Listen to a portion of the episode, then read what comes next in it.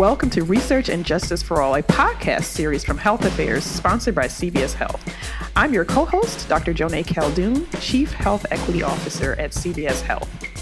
And I'm co host Dr. Sree Chaguturu, Chief Medical Officer at CVS Health. Sree, we've had such a great time uh, with all of our guests who have come on the show. I can't believe this is our last interview in our podcast series. I know we've had amazing guests on the show who've shared some really great insights in how we can help to advance health equity across multiple sectors in our healthcare system. Each one of them comes from different organization with different levers. And it's been just wonderful to hear how they individually and collectively are addressing this important issue in our healthcare system.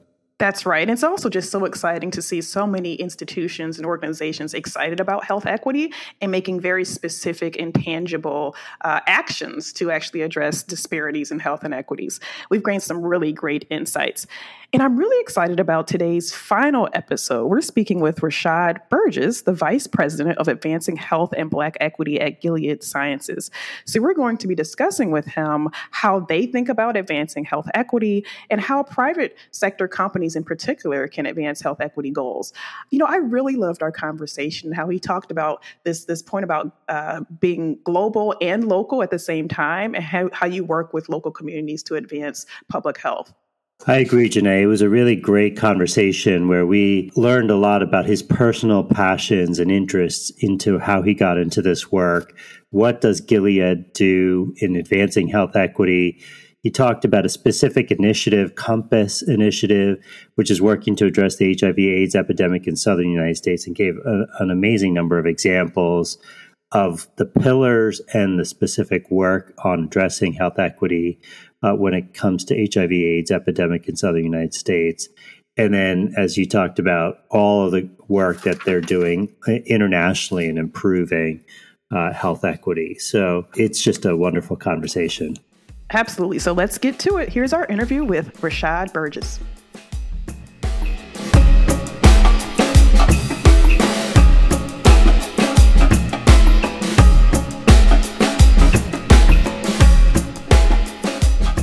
Welcome, Rashad, and thank you so much for joining us here on the Research and Justice for All podcast.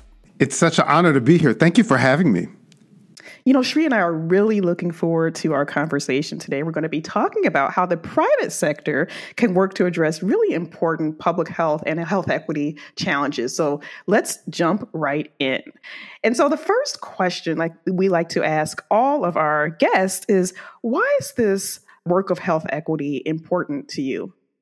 Thank you for again. Thank you for having me. Um, this this work of health equity is has always been important to me, and really, I see uh, on a personal perspective has been part of my life life mission. Um, I grew up on the south side and south suburbs of Chicago. And the in, in the 90s, I saw the impact that HIV was having on black and brown communities all around me. Um, I lost so many friends. I saw so many friends really struggling with um, the illness of, of HIV, and those are oftentimes referred to some of the some of the dark days. That was before we had the therapies that we have today. Um, and so I saw those inequities, and I saw people who were, you know, really struggling and oftentimes didn't survive. And so that caused me to really think about what how a disease and how an infection is impacting our communities and my communities. And so, to make a long story really short, is that I had a very dear friend of mine who um, lost his battle to to AIDS, um, and he took his last breath on the couch of his mother.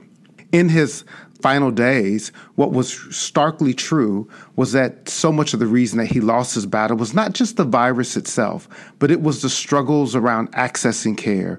It was the struggles around the stigma and the shame that accompanied the virus and all the whispering that happened, and how that not only impacted his decisions he made around accessing care, but also how he actually lived some of his some of his last days. And so um, it was that moment I said we have to do something. And so I began work around addressing HIV/AIDS in the Black church and in Black communities, and that's what got me to where we are today. And there's a lot in between uh, those days in the 90s and where I'm at today. But that's what started my commitment. And every role I've had in some form or fashion, I've really approached it from a lens of health equity and being very mindful of oftentimes the people who don't have the voice at the table. Um, and so I always say when I show up at the table, I show up with thousands of people at the table that the others sitting there may not physically see, but that's who's in my mind I'm thinking about as we are making many of the decisions and having the conversations we're having. Wow, thank you for sharing that. That that's so powerful, and, and and thank you for all the work that you've done for for decades, really, in this really important space. Um, and and as you noted, you know, we're in a different place now, but there's still challenges with access and, and stigma and, and access to treatment. So I know we'll get into that uh, in our conversation. Uh, so tell us a little bit about Gilead. You work at a biopharmaceutical company. Tell us more about Gilead, the scope and breadth of the company, and and also kind of how Gilead thinks about uh, public health and health equity? So, Gilead, one of the things that we, we do is we develop medicines to prevent and treat life threatening diseases, um, including HIV, viral hepatitis, cancer.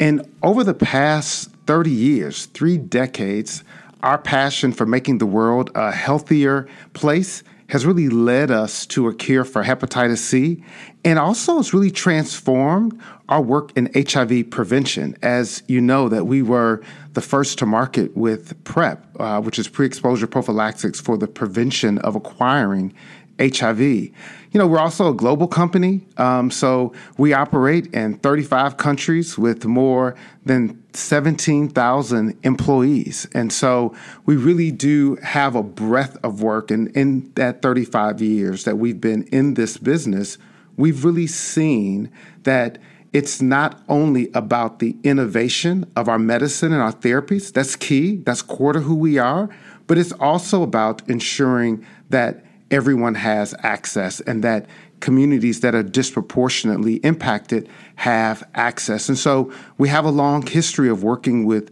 communities that are disproportionately impacted by HIV, by hepatitis, by cancer, and really working with those communities to ensure that they have access.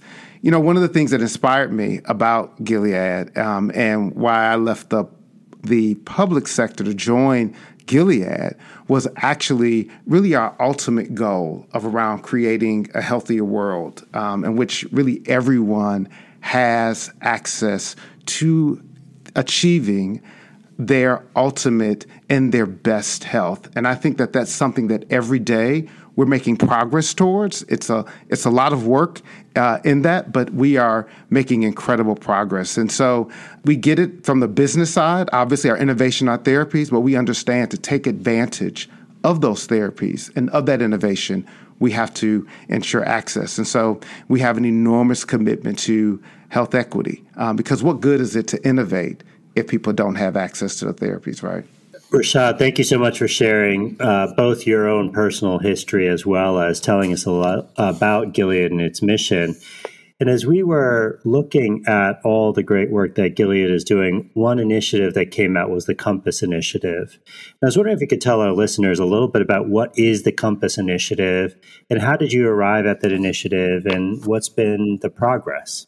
Absolutely. So I'll, I'll, I'll talk about Compass. I think it's also just important to um, just set a little context around around Compass. So, so Compass is a ten year, hundred million dollar commitment that we've made to addressing HIV in the South, and we are actually approaching the fifth year anniversary um, of that of that commitment, and really excited about the work that has happened, and also the work that will be happening. Um, but I think it's important to understand just some of the context. So we know that in the South, the South represents about 38% of the US population, but over 52% of all new HIV cases happen in the South.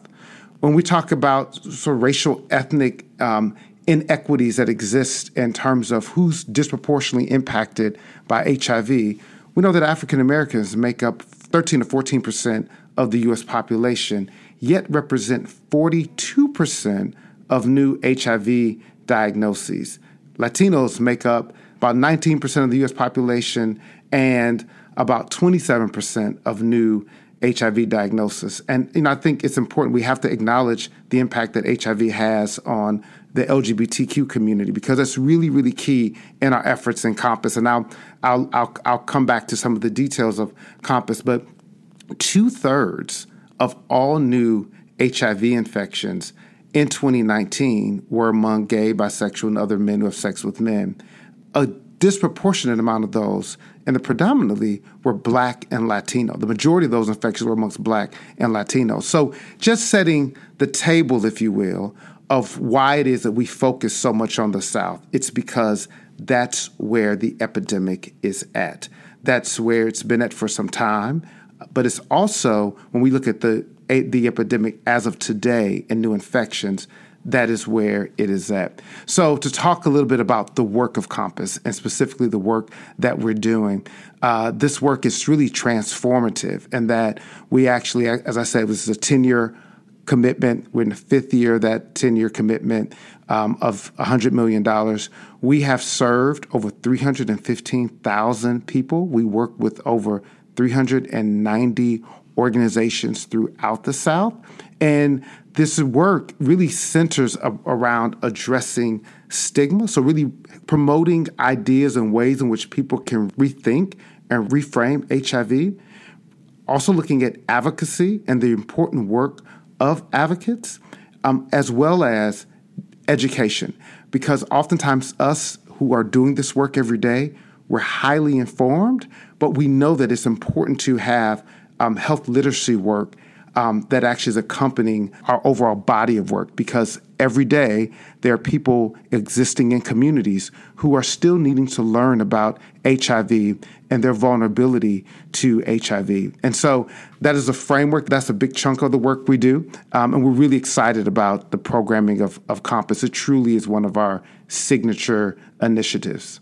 Rashad, that's really helpful to hear about the three components of the Compass initiative stigma, advocacy, education. And how does that working on those address health equity when it comes to HIV prevention and treatment? So, if you could bring it to life, some of the work that Compass is doing in these areas. Great question. There's also one additional pillar I'd be remiss if I if I didn't state, and that is the pillar around faith, because we understand and working in Black communities in the South, you have to make sure that you have a component that's building the capacity of an education of faith leaders. And so that's that's really key. And so what we're doing is we're really laying a framework and doing work every day that helps address the inequities that we see across the across the state whether that's building up advocates that can advocate for legislation at the state level or even at the federal level that helps move forward policies that benefit black and brown communities in the South or LGBTQ communities that are in the South, or working with systems of care and working around innovation and how it is that these systems of care can actually innovate so that we can actually ensure that no one is lost in care. Um, and so there's a lot of very specific projects that are done by those 390 plus organizations, but they really are tailored to the local needs of that organization, of those communities. And that's really key, is that we recognize that there's not a one size that fits all that's going to work. So, you know, the work in Mississippi is very different than the work in Florida, or the work specifically in Orlando is different than the work in Atlanta or Charlotte because those areas are different and the needs of those areas are different and the community infrastructure in those areas are different. What's the commonality is that they're all disproportionately impacted by HIV. But what we also understand is those social determinants of health that underline the drivers of those infections. That is what we're working on um, as part of this work as well. I want to chime in on something that you said earlier when you talked about the history of Gilead and particularly PrEP. Can you talk to us a little bit more about uh, the challenges with access or uptake, if you will, with, with PrEP and how the Compass uh, initiative may be working in communities to address that challenge? Absolutely. One of the things that we've we recognized and we recognized early on was that there was differential uptake in in PrEP. Um, and we saw certain communities, um, oftentimes um, re- well resourced communities. You know, the uptake was PrEP was pretty early. pretty fast and pretty deliberate. Um, and we've seen a direct correlation with reduction in new infections. So if you're a data wonk and you're sitting here watching tracking surveillance, you look at cities like San Francisco, who are they're putting out data that they're now are under 200 infections a year, um, which is a really big deal because at the, back in the 80s, that was an epicenter. If you think about, if you reflect back, I mean, that was a place that had thousands of infections a year. And so what we have seen is that the uptake in PrEP amongst black, brown communities has not been as strong. And it's not, and we said, we see that differential today. And so what we have done very specifically is empower communities and support communities in doing education that resonates with their communities doing advocacy that can break down some of these barriers. Some of the barriers is that some of these states haven't expanded Medicaid. So you have some of the individuals who are most vulnerable for HIV acquisition aren't able to access care until they actually get HIV. I mean, just think about that. Do you think that enough providers are aware of PrEP and are are getting it out? Talk to us a little bit about the provider clinical community we have a field force that does education every day on our therapies. Um, that's not connected in any way to our giving work or to Compass. But what you see, and what if I if I can speak as an enterprise wide level, so not specifically about Compass, but we see that there are there are gaps in provider education um, in certain communities. There's also the dynamic of provider bias in certain communities that are more that resonates more with others. And so that is why educating providers is really important, but it's also why educating patients is really important because we have data that when patients walk into the door and ask for medication, they're much more likely to acquire it. Um, and so it helps to mitigate or impact the reliance on the provider initiating that discussion, which gets in some ways to the last point, is that um, everyone's not comfortable having a sexual health conversation.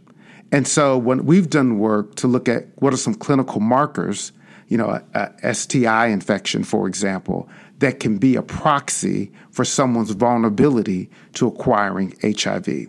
And that's been important because while we've done work and there's important work happening to get providers um, to be more robust in conversations around sexual health, there are some places where that's just not going to happen. And so you have to have other markers, you have to have other, what we call clinical cues that a clinician can see that is going to say, hey, you're vulnerable for acquiring HIV.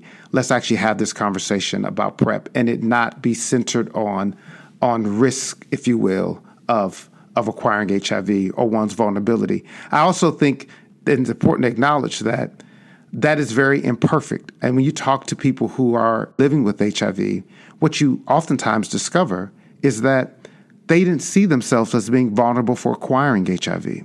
And so you can't always go by one's perceived notions of vulnerability, whether that is the provider's notion of vulnerability or whether it's even the patient's vulnerability, because it matters where you live. If you have a background prevalence, a high background prevalence that increases one's vulnerability, it matters one's uh, access to care. Like there's so many vulnerabilities that one can have that's not connected to risk taking sexual behavior. And I put that in quotations because people won't see me, but it's it's it's just something to sort of distinguish and to differentiate um, from one's vulnerabilities, specifically around around sex.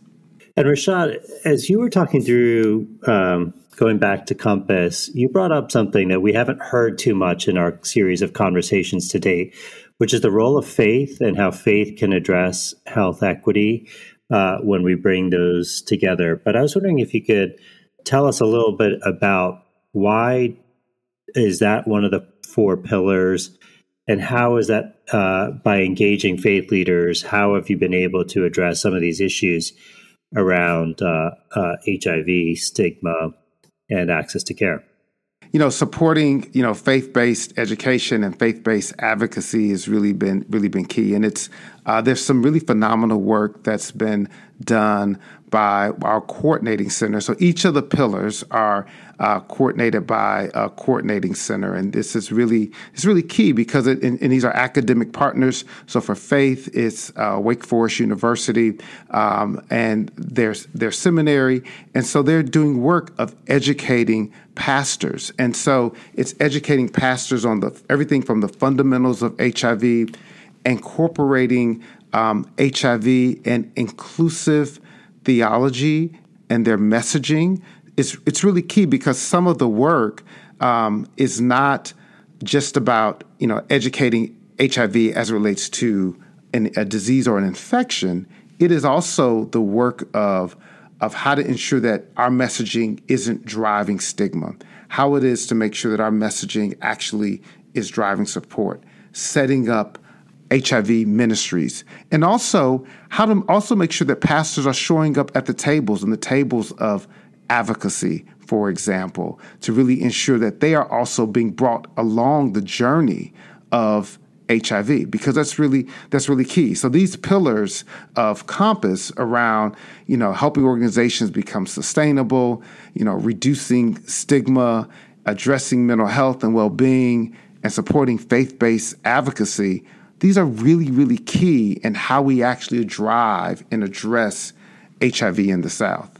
And Rashad, as you've talked about all of this uh, wonderful and important work, you've had to go through a process of selecting your partners. You talked about your partnership with Wake Forest. You talked about your partnership with faith based institutions and selecting individual pastors. You talked about identifying individuals who would be good advocates for uh, state um, advocacy or local advocacy. Many of our listeners are doing similar type of having to select their partners to do this important hard work. So I'm wondering if you could just talk through what is your process for identifying partners as you advance this work on health equity? We are a biotech pharma company, uh, a, a science company, so we definitely take a data driven approach to direct resources where the need is the most. And so that's core. It, it actually, you know, from a coming from my public health background, it actually you, you go where the disease is, you go where the need is the most, and it's really it's really key. Um, and so we look at our how we select for our partnerships and how we are working with community organizations or how we're looking in other areas of the business. It's where's the where's the need the most. And so for the partners, we are thinking about you know where they're located. Are they located in communities that are most vulnerable? do they have the skill set and do they have the ability to impact those communities? Because that's the other thing is that we want to see this work having an impact, which is really it's really important. Um, it's it's that's how we see we, we see the change. And so the other piece is around the capacity, as that really ensuring that organizations have the capacity, have the capability. So yes, they have the skills, but they also have have the capacity because that work is this work is so important that you have to have organizations that have the capacity. And so we have processes internally to help ensure that we are pulling in those factors as we are making those sorts of selection decisions. If I can just say one other thing that I think is important, um, because it is, it gets this where the need is that. I think there's also one other piece is that where there's some unmet needs. And, and so just when you were thinking about from a health equity perspective, you do have to think about where what communities and what organizations, what places have not traditionally been supported, but need to be supported that can have an impact. That also is, is, a, is an additional factor that I think is important to call out. So I, I, love how you're talking about being very, very local and working with local organizations and, and advocates in that capacity. So Gilead's also doing work globally to help end the HIV epidemic. So talk to us a little bit about that initiative and how do you think about the work globally? Is it is it different or, or similar to the work that you're doing in the United States? That's a great question. And I think what's important to acknowledge is that there's no one size that fits all approach, especially when you're talking about um, global work. And I would actually make that argument. And even if you're looking at even even just within the U.S., is that you have to be mindful of of communities. You have to be mindful of where those communities sit and the dynamics of those communities. And so uh, there's a phrase that's called global. Um, so we take a global approach. That's from global to local approach, where we start from a global framework and tailor solutions to meet the specific needs and nuances, and the nuances of countries, regions, populations, all the way down to their neighborhood. It's a big ask, but that's why it's critical that we have boots on the ground. And so, you know, when I talk about we do work in over 35 countries, we have teams of people in those countries who are very connected to these communities. And in the context of HIV and even in the other therapeutic areas we work in, that are connected to those communities that are disproportionately impacted so that we are making sure that we have this global framework and our work in and execution of that framework, we actually are adapting as necessary. So, so, thank you for that. You know, I want to go back to something you said earlier around the importance of, of, of policy. And so you noted, you know, the expansion of Medicaid is an important policy to advance uh, access to, to testing and, and treatment. Can you talk about maybe, you know, you, you talked about the 90s and how we've come a, a, long way since the 90s. What are some of those key policies you think helped us get to where we are and the successes? And what are some of the policies that you think uh, need to be improved or changed uh, to be able to advance HIV testing and treatment and prevention? I think, you know, it, it can't be overstated the importance of the Ryan White Care Act and how that act has, in the U.S. really – was transformative uh, policy work and a transformative policy for people living with HIV. I mean, it really ensured that people who were living with HIV have access to care ir- irrespective of income. I mean, it really played a very, very important role in making sure that people with HIV had medications. Rashad, for our listeners, uh, could you just tell them a little bit about what's in the Ryan White Act uh, to bring them up to speed? The Ryan White Act is a is the act that is a, essentially a payer of uh, of last resort for HIV care services, uh, both you know clinical services, so you know HIV medical care, but it also has a set of wraparound services that are really essential and, and, and, important. So, case managers, for example, that can really help people navigate not only their health care, but also their lives so that they can stay in health care. So, if someone is having housing issues, they have someone who is able to advocate for them and work with them to ensure housing. And we know housing is a social determinant of health that is really impactful on someone's access to care and their them staying on care. Um, so that policy has been really key, and especially since we have learned there's the importance of someone being virally suppressed, having such low levels of virus in their body, that not only does it have a benefit for them because it means just as a as a person living with HIV, um, the, there's minimal viral shedding, HIV viral shedding happening in your body.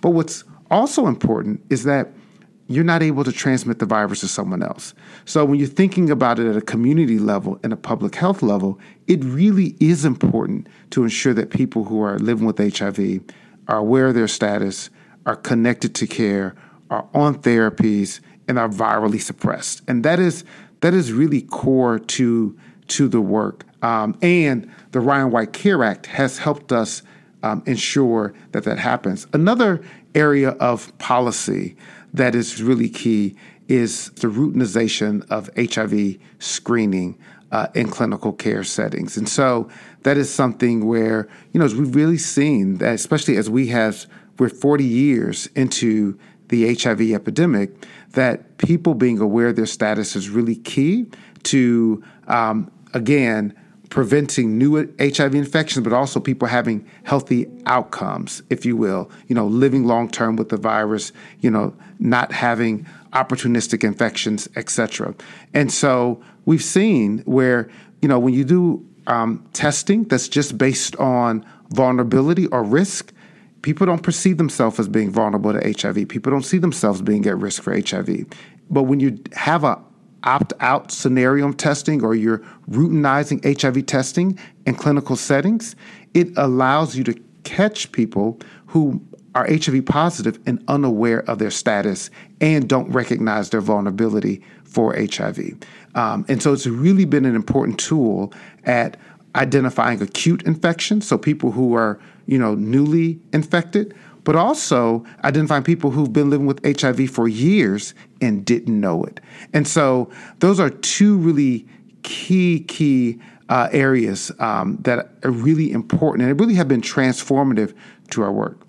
Well, thank you so much for that, and I absolutely agree. The Ryan White Act has had such a transformative uh, impact on HIV and AIDS in our in our country, and and also, you know, as an ER doctor, seeing the routine testing and screening for HIV in our in our emergency departments has been really great to see as well. Uh, so, thank you so much. This has just been an enlightening uh, conversation. We really appreciate all the work that you and Gilead are doing, and will continue to do, not just in the United States but across the globe, really when it comes to uh, HIV and AIDS. So thank you so much for joining us on our podcast today. Absolutely. It's been a pleasure to chat with both of you today. Thank you. Thank you so much, Rashad. Know, what an insightful discussion. Rashad really gave us great examples of approaches that Gilead's using to really advance health equity in addressing the HIV and AIDS epidemic. You know, I, I really like how he talked about this issue of awareness and vulnerability uh, for both patients, uh, people, but also providers. And I also like how he really talked about some of the important policies and the importance of the Ryan White Act, for example, in really uh, expanding access and helping us get some real successes uh, when it comes to HIV testing, treatment, and of course, prevention. So, what a great conversation with Rashad today. I was struck by his personal passion. That story that he shared was incredibly powerful and how he's committed his entire life to this important work.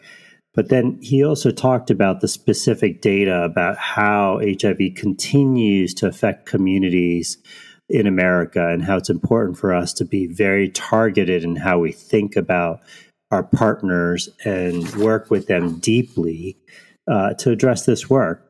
And I think, you know, the conversation on the role of faith and how faith plays a role in health equity, uh, addressing stigma, advocacy and education, those four pillars of the Compass Initiative, I think are incredibly powerful. Absolutely. And I also learned a new word, glocal, right? How do you think both locally and globally when it comes to advancing public health? So I love that. Well, Sree, that that's a wrap. Thank you everyone for joining us on the Research and Justice for All podcast, sponsored by CVS Health. While this was the last episode in our series, please do check out our other episodes if you haven't already. And also share this podcast with anyone you know who's working to advance health equity or, or wants to know how to do it and do it well. Sree, it's, it's certainly been a pleasure co-hosting this series with you. I think we had a lot of fun. I think so too, Joneigh. It's been great. And thanks to everyone for tuning in. We hope you've enjoyed these conversations as much as we have. Take care, everyone.